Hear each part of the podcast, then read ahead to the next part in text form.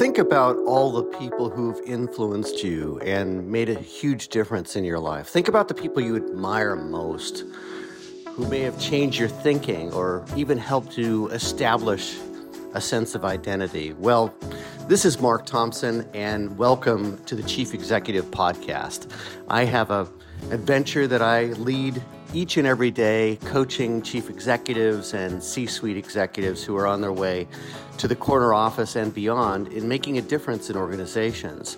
So you might be surprised to hear that a person who's changed my life the most, who's influenced it from this point of view of both philosophy, spirit, and impact, is Maya Angelou, the famous poet, a woman who's a prolific writer, award winning activist, and a person who has changed the world in many, many different ways. Maya had the privilege of reinventing herself over and over again throughout her life in ways that we can only envy. And so I sought her out. And at first, she was a bit resistant to see me, a, a, business guy, not certain what my motivations might be. But we were able to connect at her home during her lifetime in the America's South, where she would work and teach, pray and love, and really inspire millions of people. Listen to this conversation with Maya Angelou as she teaches me her seven sacred promises, promises she made to herself and others about how to make a better life and more meaning in every single breath. Sometimes I feel like a motherless child a long ways from home, a long ways from home.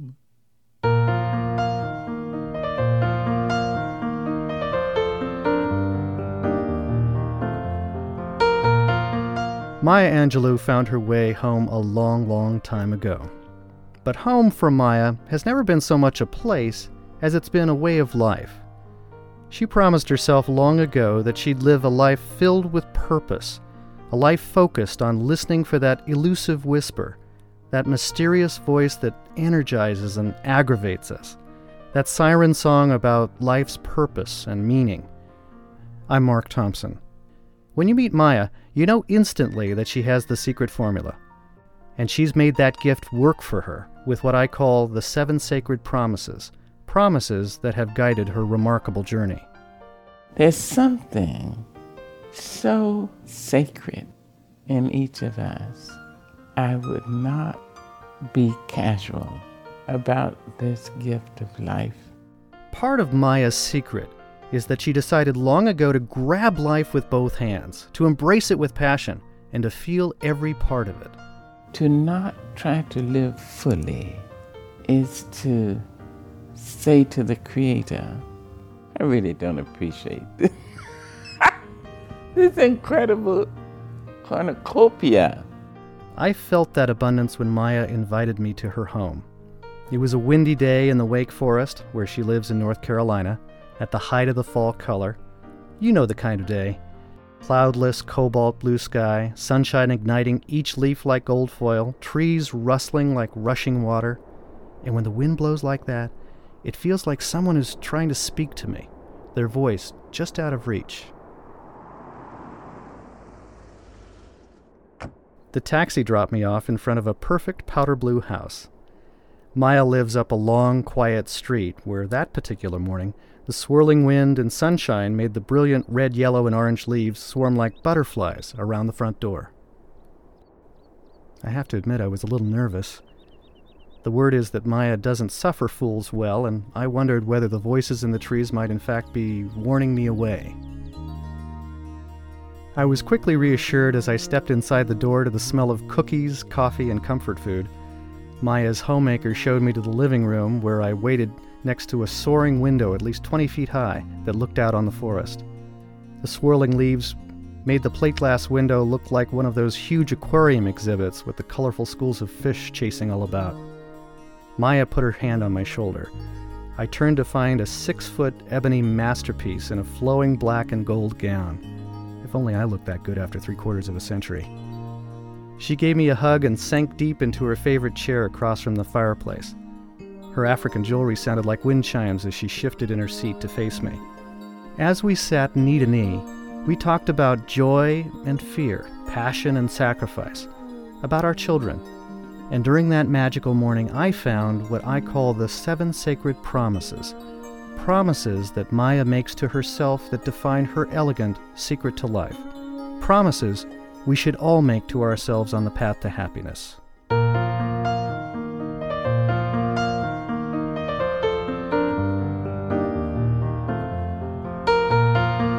Let's take a brief moment to review all seven promises, and then I'll come back and take a more leisurely walk through each one of them. The first promise I call permission to feel. Permission to feel means that you're experiencing all dimensions of what life has to offer, not just the urgent things, not the things that you've got to do later today or the things you wished you'd said yesterday, not all that mess of thoughts and doubts that crowds our mind like Times Square. I'm talking here about witnessing the present or being mindful. This experience, this life, is our one time to be ourselves. It's amazing. It's amazing. It's such an incredible gift. The present is a present, it is a gift. And those rich, treasured moments, some of them can be scary. That's where my second promise comes in. Promise number two join your fear. Joining your fear is about turning what scares you from a paralyzing fear into a source of primal power and action in your life. My mother once said, if something frightens you, join it. The fear can help us to love life if we can admit it.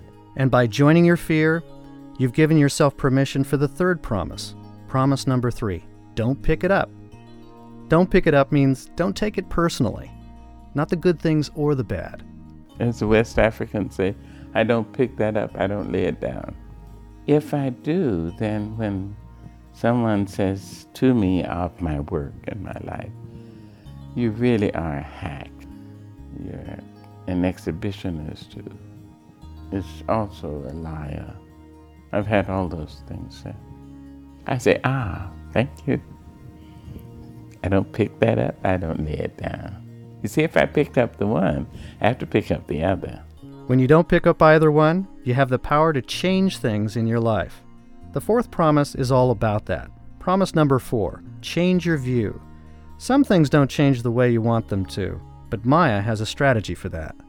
It's if I can't change it, I change my position of looking at it. And there, by seeing it from a different angle, I might be able to change it. Or I might find some good in it that I can use, which might make it change itself. And that's a special kind of faith, isn't it? You don't have to change everything, and you don't have to know everything. And that brings us to promise number five. You don't know it all. You don't know it all, so just make peace with that. Just focus on what you do know and what you love and leave it at that. Because after all, as Maya would say, humility and gratefulness pick up where hubris dropped you off, sister. This is about gratefulness, and this is where we learn the best lessons. It is said that one has so many teachable moments. My grandmother caught me at every one of mine. My grandmother said, Sister, there's enough you didn't know to make a brand new world. I used to know a lot, but with each year I see I know so little. And humility and gratitude generates enormous personal power. The question is, what will you sacrifice to find your way, to find your passion in life? That's promise number six, your personal sacrifice. In other words, what will you do against all odds? What must you do? Well, you know by what will you sacrifice to do it. And that sacrifice is your passion, or at least it's one of your real passions. It's part of the centerpiece to your noble quest for meaning and purpose in your life. But it's more than a sacrifice. You have to claim your place in life. That's promise number seven claiming it. That means don't wait to be asked, don't wait to be rescued or even healed. For Maya, the secret of life is right there waiting for us when we take charge of our recovery. Claiming resuscitation, claiming recovery, claiming healing. I mean, literally claiming it. Because if I am worrying the air with my uh, concern, then I have nothing to give to my sis. You can't simply sit on the sidelines and bemoan one's outcast state. It is not enough. And in 75 years, Maya never allowed herself to be defeated. She's claimed every opportunity, although some would say she had every right to stay in poverty. She was born Marguerite Johnson in St. Louis on April 4, 1928, and was raised in segregated rural Arkansas. In her early teens, she gravitated quickly to the theater with a passion for drama and dance.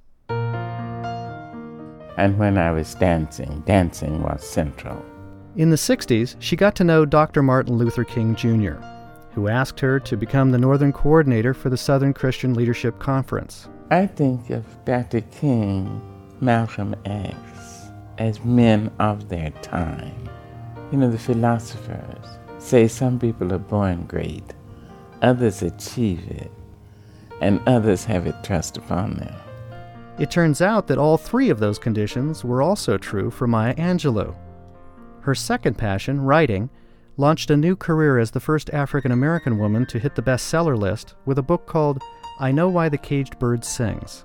This autobiographical account of her youth was also a groundbreaker for black women on television, winning critical acclaim in 1970 and was a two hour TV special. She has written and produced several prize winning documentaries and was nominated for an Emmy Award for her acting in the widely acclaimed program Roots. She has published more than 10 best selling books, earning her Pulitzer Prize and National Book Award nominations. Today, she is a poet and historian, author, actress, and playwright, civil rights activist, producer, and director. She lectures around the world and is a professor of American Studies at Wake Forest University in North Carolina, not far from the home where we met to do this interview. I asked Maya about the promises that she makes to herself.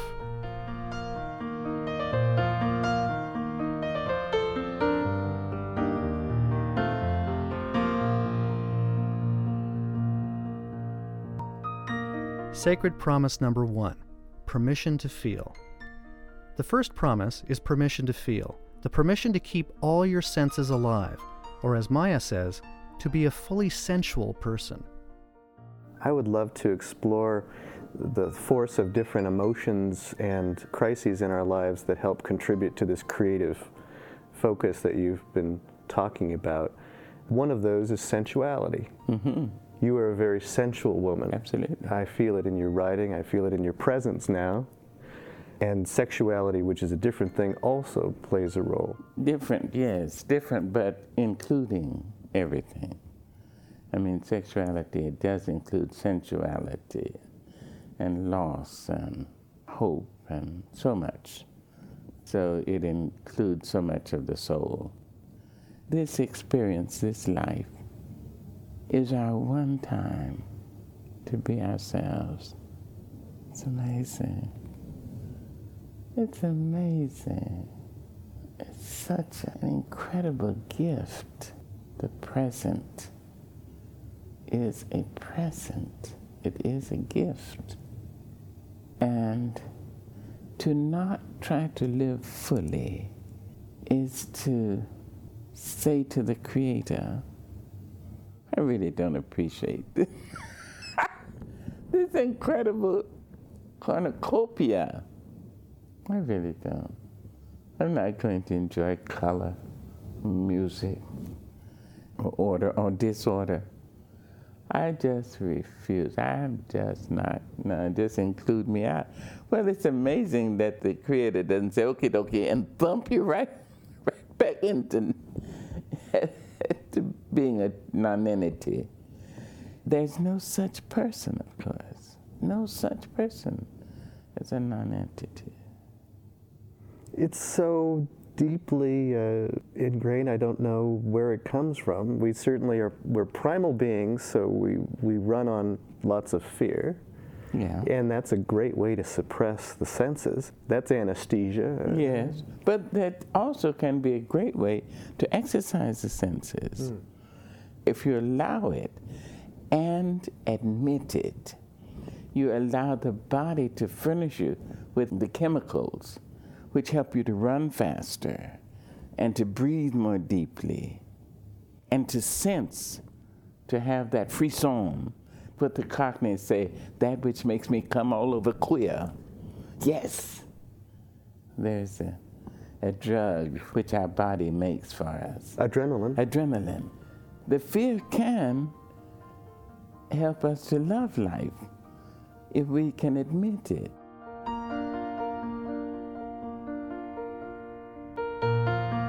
Sacred promise number two joining the fear.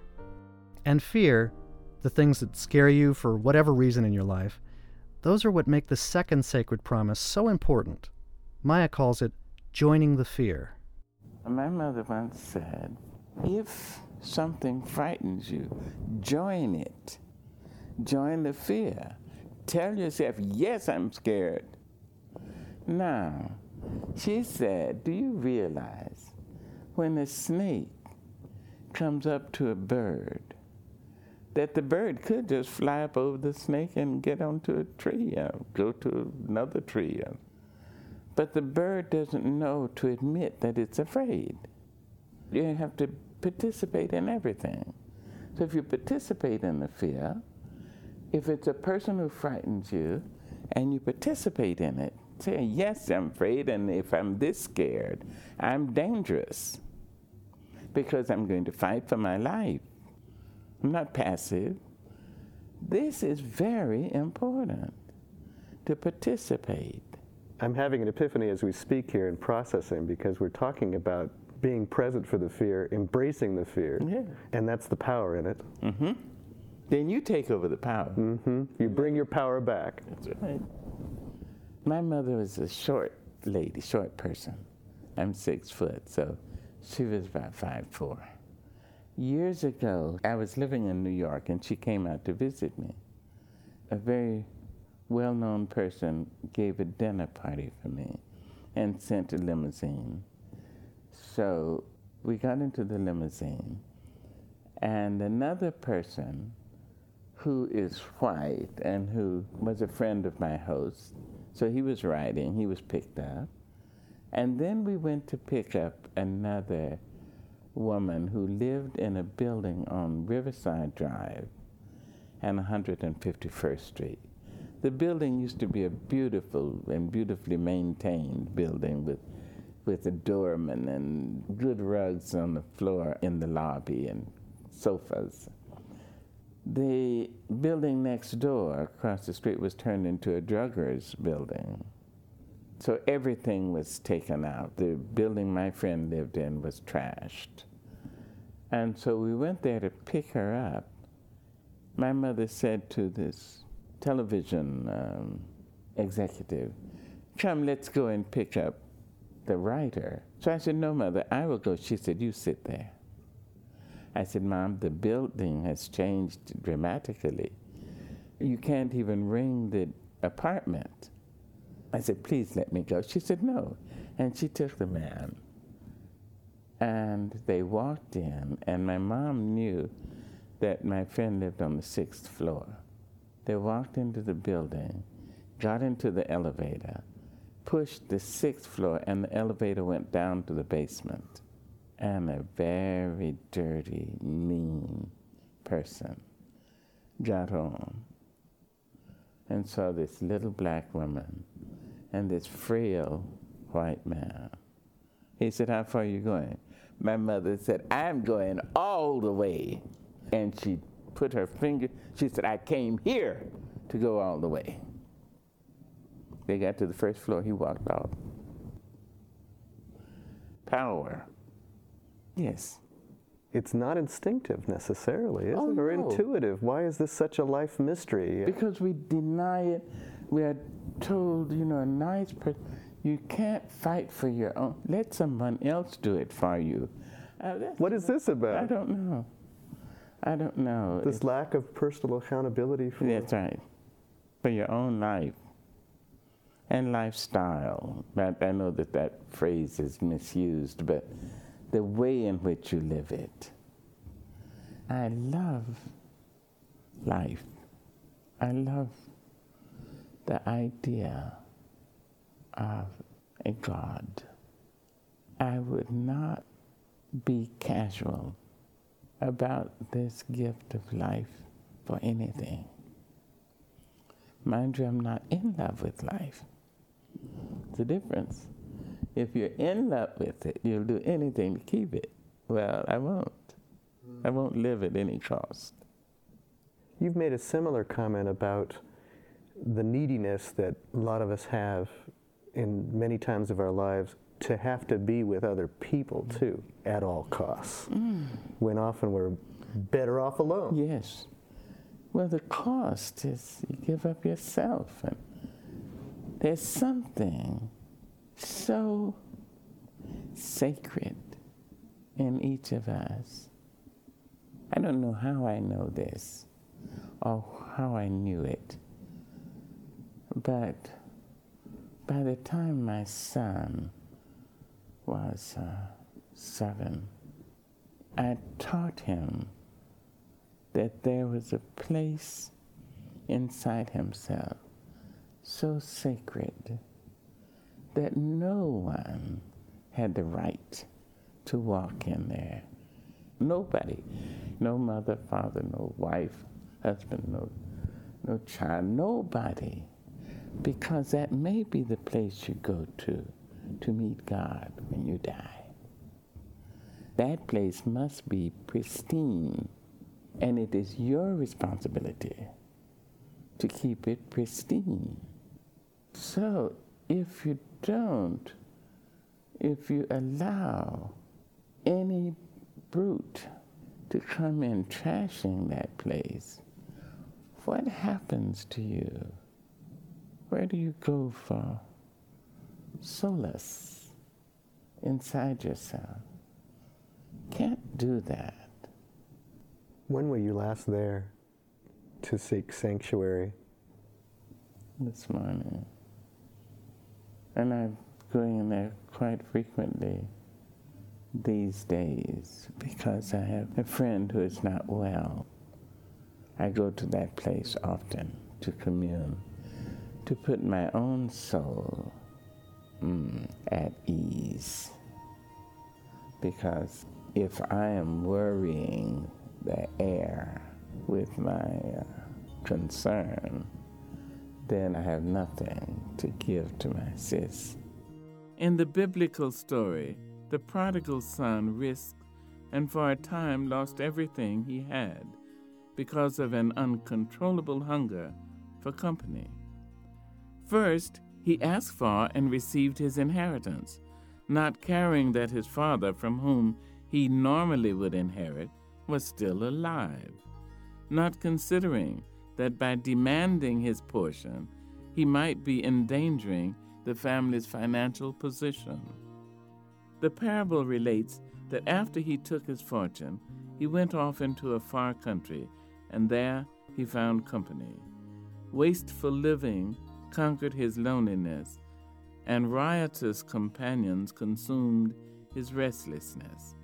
For a while he was fulfilled, but he lost favor in the eyes of his friends. And as his money began to disappear, he began to slip down that steep road to social oblivion. His condition became so reduced that he began to feed the hogs. Then it worsened until he began to eat with the hogs. It is never lonesome in Babylon. Of course, one needs to examine who, or in the prodigal son's case, what he has for company.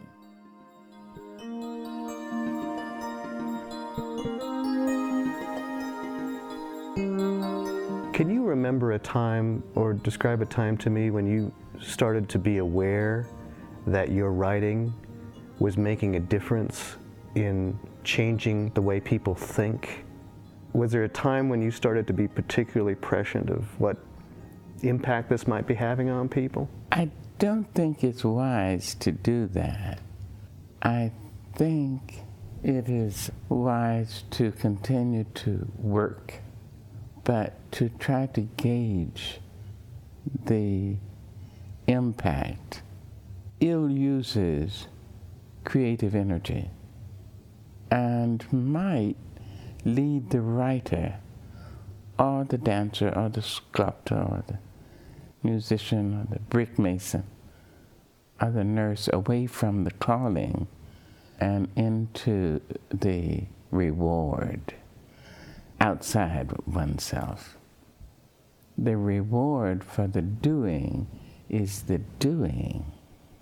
When people say to me of my work that it's great and I say thank you. I don't stick with that. As the West Africans say, I don't pick that up, I don't lay it down. If I do, then when someone says to me of my work and my life, you really are a hack. You're an exhibitionist who is also a liar. I've had all those things said. I say, ah, thank you. I don't pick that up, I don't lay it down. You see, if I picked up the one, I have to pick up the other. And my work isn't done. I still have my work to do. Don't take it personally from the public one way or the other. No, you can't. You dare not. From anybody, individuals or the collective public. Nathaniel Hawthorne said, Easy reading is damned hard writing. To write the paragraph, the page, so well that a reader is 30 pages in a book before he knows he's reading. That is the goal. I have that to say, I have what to say. Sometimes I'm met in airports or supermarkets, and people say, Oh, Miss Angelou, I wrote your book last year, and oh, I love it so much. That means that the person has ingested the work so thoroughly that she or he thought he made it up. That's it. That's what I try for. And I make it every now and again for a few minutes. Then, whatever teaching I have to do is taught by a method which I learned in West Africa. I learned in the name of. When I taught in Ghana, friends and colleagues would tell me, Sister, you are successful because you use blow, bat, and blow method. I was learning Fanti. I never could find those two consonants, BL, blah, together. So what on earth was blow, baton, blow? And it turned out it was English. And they were saying blow, bite, and blow. And the method describes what a mosquito does.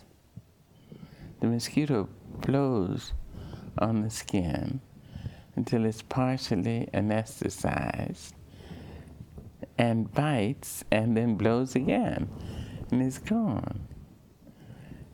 So the blow baton blow suggests that that's what you can do.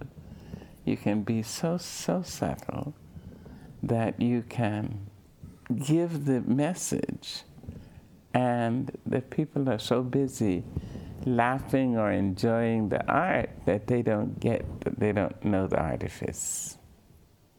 But if you write that well, you can do that. There's a South American writer born in the 1800s named Machado de Assis. In the 50s, I read a book of his, and it was nice, episodic. I went back and read it again. About six months later, I read it again. Thought I didn't know all of that, and where did I get that idea? And I realized that reading him was like going down to the seashore to watch a sunset. Standing there watching the sunset until the sun set, and then turning around to find that while I was down there, the tide had come in over my head. That was it. Now, to write that well, Reach in the soul really, and be welcome there before they've right. even answered the doorbell. that's right.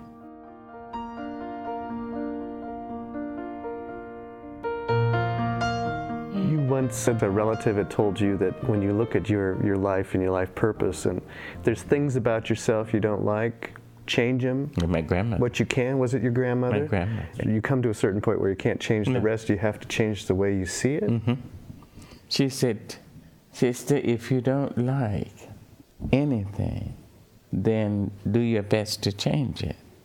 But if you can't change it, then change the way you think about it.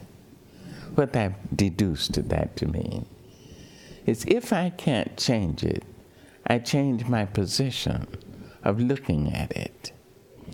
And there, by seeing it from a different angle, I might be able to change it. Or I might find some good in it that I can use, which might make it change itself. But I'm not just going to continue to beat the head against an iron post. I might be able to, uh, find a way if I don't just look at only the iron post. I might find, ah, there's concrete at the bottom. This post is set in concrete. Now, water can wear away concrete. Hmm. Ah, you see, and so the way I look at it, the way I think about it, helps me to ultimately change it. That's how I, what I deduce her from her lesson. When she told you that, were you in a place for it to be useful for you? Oh. When was the time when that actually Mama worked told me you? that when I was about seven or eight. no, she was so incredible. I left her at 13. By that time, she had had such such influence on me. It is said that one has so many teachable moments. My grandmother caught me at every one of mine. when uh, complainers would come into the store, my grandmother would call me from wherever I was and say, Sister, come here, and stand behind the counter. She would say to the customer, How do you feel this morning, Mr. Shepherd?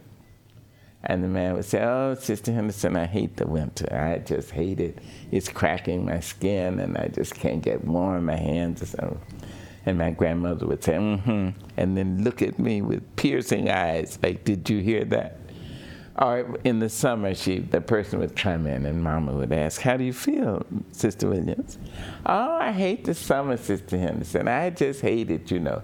It just, my scalp makes me itch, and, and and my skin, and. And then when the person would leave, she would call me. She said, Sister, there are people all over the world, white and black, rich and poor, who went to sleep when that person went to sleep. They will never wake again. Their beds have become their cooling boards. Their blankets have become their winding sheets. And they would give anything for just five minutes of what that person was complaining about. I tell you, my grandmother did that. She got to me. Listening to Maya talk about the gratitude she had for her mother and grandmother, and the lessons they provided her, and the sacrifices they made for her, I had to ask her about her role as a parent and how that fits into Sacred Promise number six your personal sacrifice. That special purpose in life that motivates us to make sacrifices.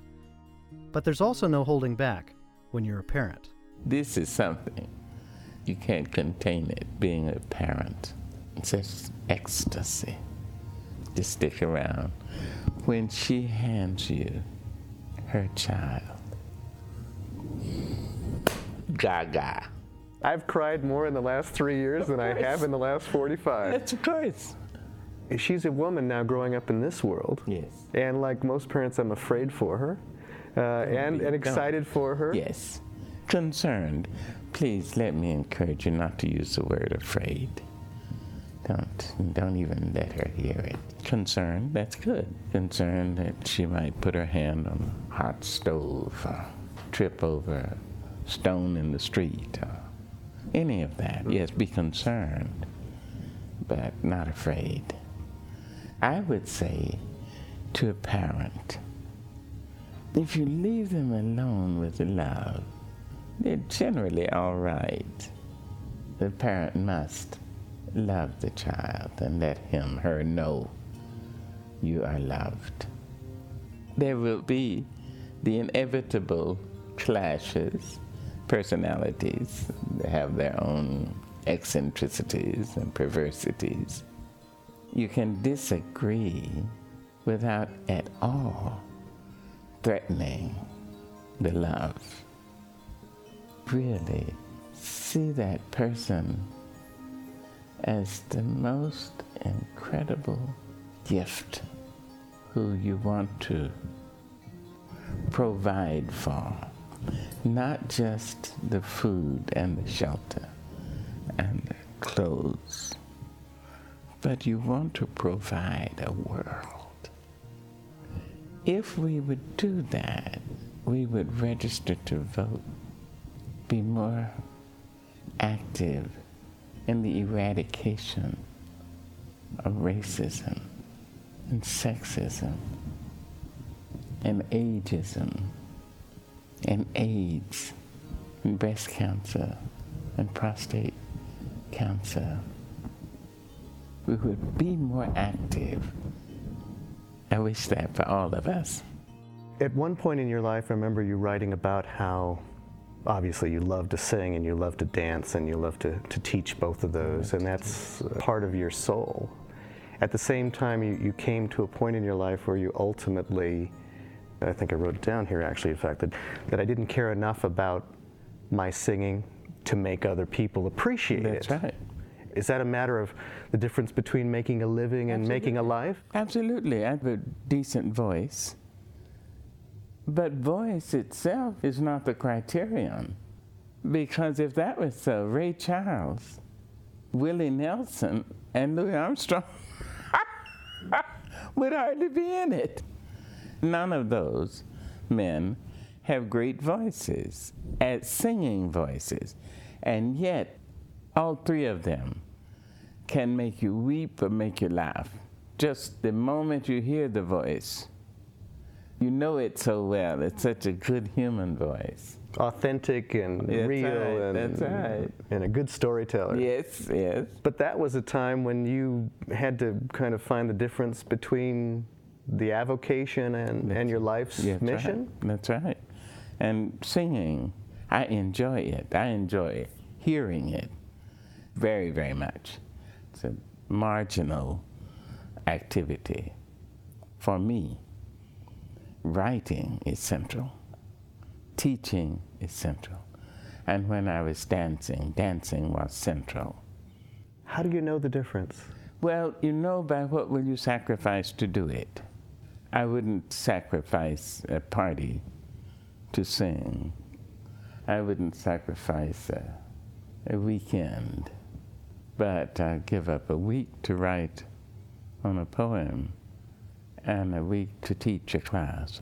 I'll work at doing research and put my head down and not even notice that the time has passed for two weeks in order to teach one class to reach however many students I'm likely to reach, or to write one good page of prose.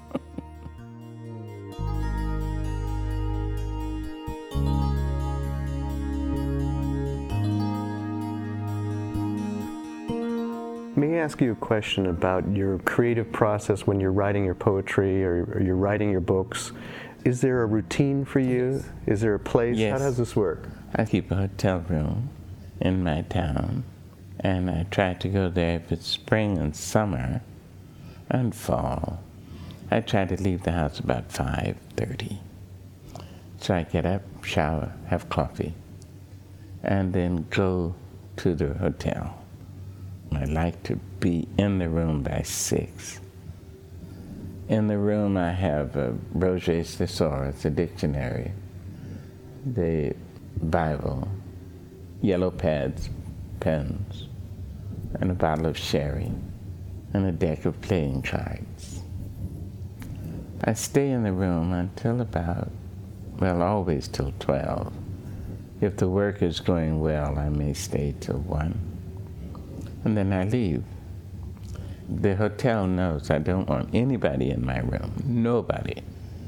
No cleaning up, nothing. Nothing. And I have everything taken off the walls, everything. And usually after a month or so, the management will slip a note under my door asking me to please allow them to change the sheets. They're sure they're molding, and but I've never used the bed ever. I come home and take another shower and put on fresh clothes, and sometimes I go to the supermarket, try to get out and let air blow in my ears and through my eyes, and try to see the world and be a part of it because when I'm writing, I really am apart from it. Present and yet. Present in my head and in my heart. Present. So you're, you're physically creating a place, a space, mm-hmm. a physical space Yeah. where you have complete permission, no distraction. You know, I play solitaire. At the end of a month, a deck of bicycle cards, I mean, really good cards, will feel like Kleenex. Because, again, Mama, grandmother used to say, I didn't know that. My grandmother insisted, there's enough you didn't know to make a brand new world. And don't let it even get on your little mind. And I've determined, and this is probably from three or four years old, that one could have a little mind and a big mind. And it seems when I'm playing solitaire that I'm occupying my small mind, which means that I can go down into the deeper mind and not be distracted.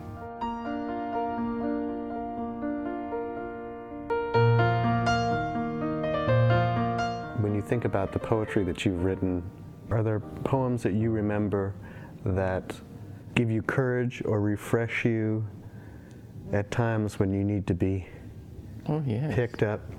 Not my own. I'm sure I have my own too. But I go to the varying poets.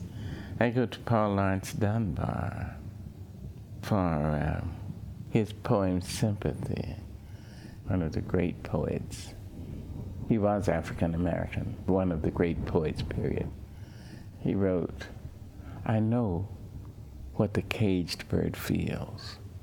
Amen when the sun is bright on the upland slopes, when the wind blows soft through the springing grass, and the river floats like a sheet of glass, when the first bird sings, and the first bud opes, and the faint perfume from its chalice steals, I know what the caged bird feels. I know why the caged bird beats its wing till its blood is red on the cruel bars, for it must fly back to its perch and cling when it fain would be on the bough swing. And the blood still throbs in the old, old scars. It pulses again with a keener sting. I know why it beats its wing. And I know why the caged bird sings. Amen. When its wings are bruised and its bosom sore, it beats its bars and would be free. It's not a carol of joy or glee, but a prayer that it sends from its heart's deep core, but a plea that upward to heaven it flings. I know why the caged bird sings. You see? So I use that. I use Edna St. Vincent Millay. And you have to see Millay as a small white woman in the 20s and 30s about to become the recluse she did become. She wrote, I shall die, but that is all I will do for death. I hear his horses in the stalls. He has business this morning, business in Cuba, business in the Balkans, but he must mount by himself. I will not give him a leg up. I will die, but that is all I will do for death with his horse's hooves on my chest. I will not tell him where the black boy lies hidden in the swamp. I will not map him away to any man's door. Brothers and sisters, the keys and the plans to this city are safe with me. Through me you will never be overcome, for I shall die, but that is all I will do for death. Mm. And so many of us are willing volunteers. I know. Haven't signed up for life. Yeah. willing to, willing to, to go and be a handmaiden or a handmaid or handman, a valet to death.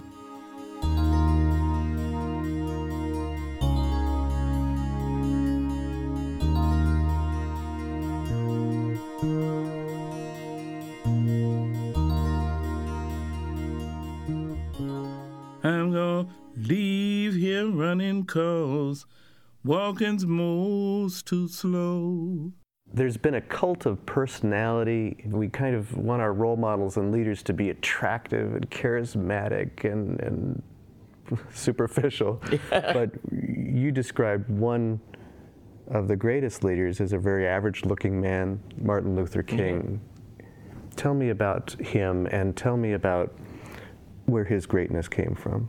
Well, I think of Dr. King, Malcolm X, as men of their time. You know, the philosophers say some people are born great, others achieve it, and others have it thrust upon them. But I think all three of those conditions maintained with both those men. They were born with certain components. They were men, spirits up to their potential. And they had leadership thrust upon them by life and time. So when that many elements are working together, you can't avoid it. I always misunderstood that statement to mean that the whole package came with one of those. Oh no. Some people are born and they they have it in them, but they do not. They're not in their times. In one of the soliloquies, Hamlet says the time is out of joint.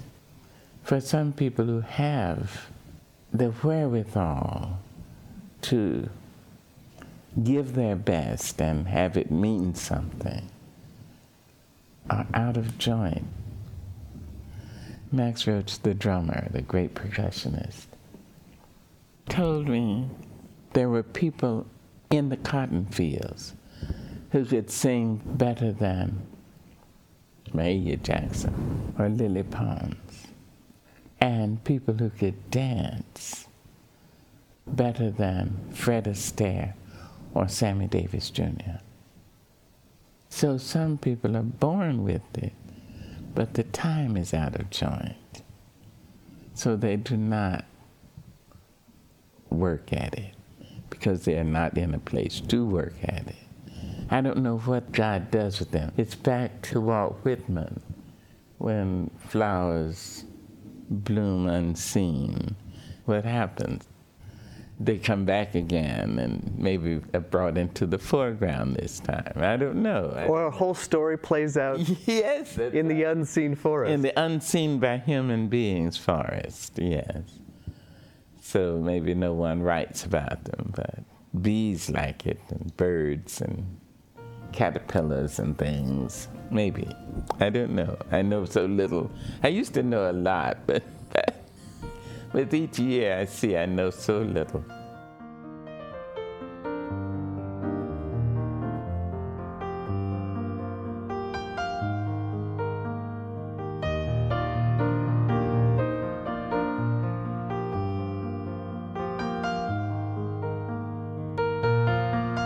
Can you remember a time when you look back at so many challenges in your life?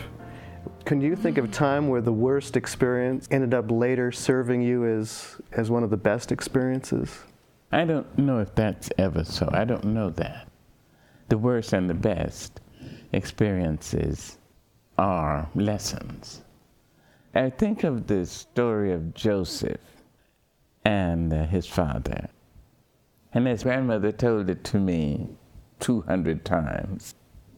As I later read it, but I always remembered my grandmother who said Joseph was a nice little boy, and his father adored him. And his father gave him a coat of many colors. And his brothers were so jealous that they stole Joseph and threw him down in a pit. And then they beat Joseph and they took his coat and sold him to a Pharaoh. And the Pharaoh kept noticing this enterprising young person. And he took a fancy to him and brought him in. And he said, Let me see how far this boy will go. And Joseph just continued to work and keep a, a cheerful aspect. Finally, Joseph designed the bins which protected the grain from vermin. This is almost exactly my grandmother, 60 years ago. She said, and then there was a famine in the land. The father of Joseph, who still was grieving the absence of his darling, told the sons, Go to the Pharaoh and see if we can't get some grain. The famine is about to finish us. And so they went to the Pharaoh. The Pharaoh said, Well, maybe we can help you, but you have to go and talk to our minister of agriculture. That was Joseph. so when the sons reached Joseph, they recognized Joseph. Joseph pretended not to recognize them.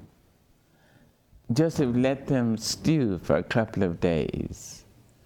And finally, he asked them, Do you have a father? And is he still alive? And they said, Yes. And finally, he said, I know who you are. And according to the Bible, the brothers were sore afraid, S O R E, were sore afraid.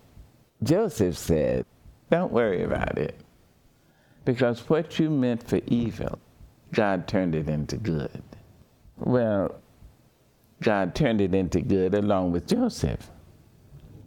And there's another story I like about a man in a really rundown neighborhood who um, kept passing an empty lot with just rubbish and old cans and tires and everything.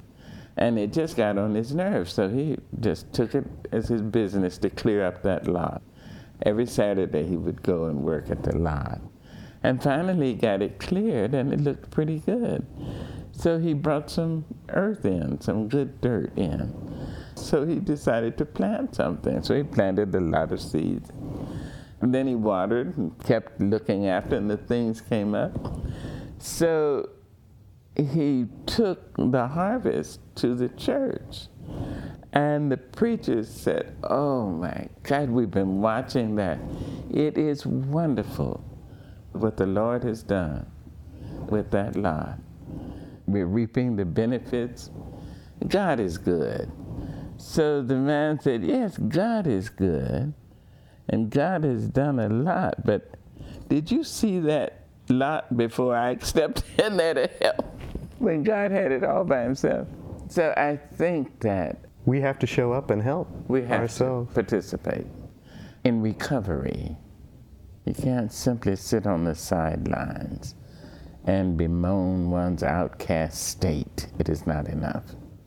Claiming resuscitation, claiming recovery, claiming healing. I mean, literally claiming it. I love a song of Bob Dylan's in which he says, You've got to serve somebody. There's no such thing as being passive. You are either doing that or you're doing this. And doing nothing is doing. It's important to see that. Thank you so much. Thank you for your much, time. Mr. Thompson. I Thank you appreciate so much. uh, you touched my heart. Thank you. Amen.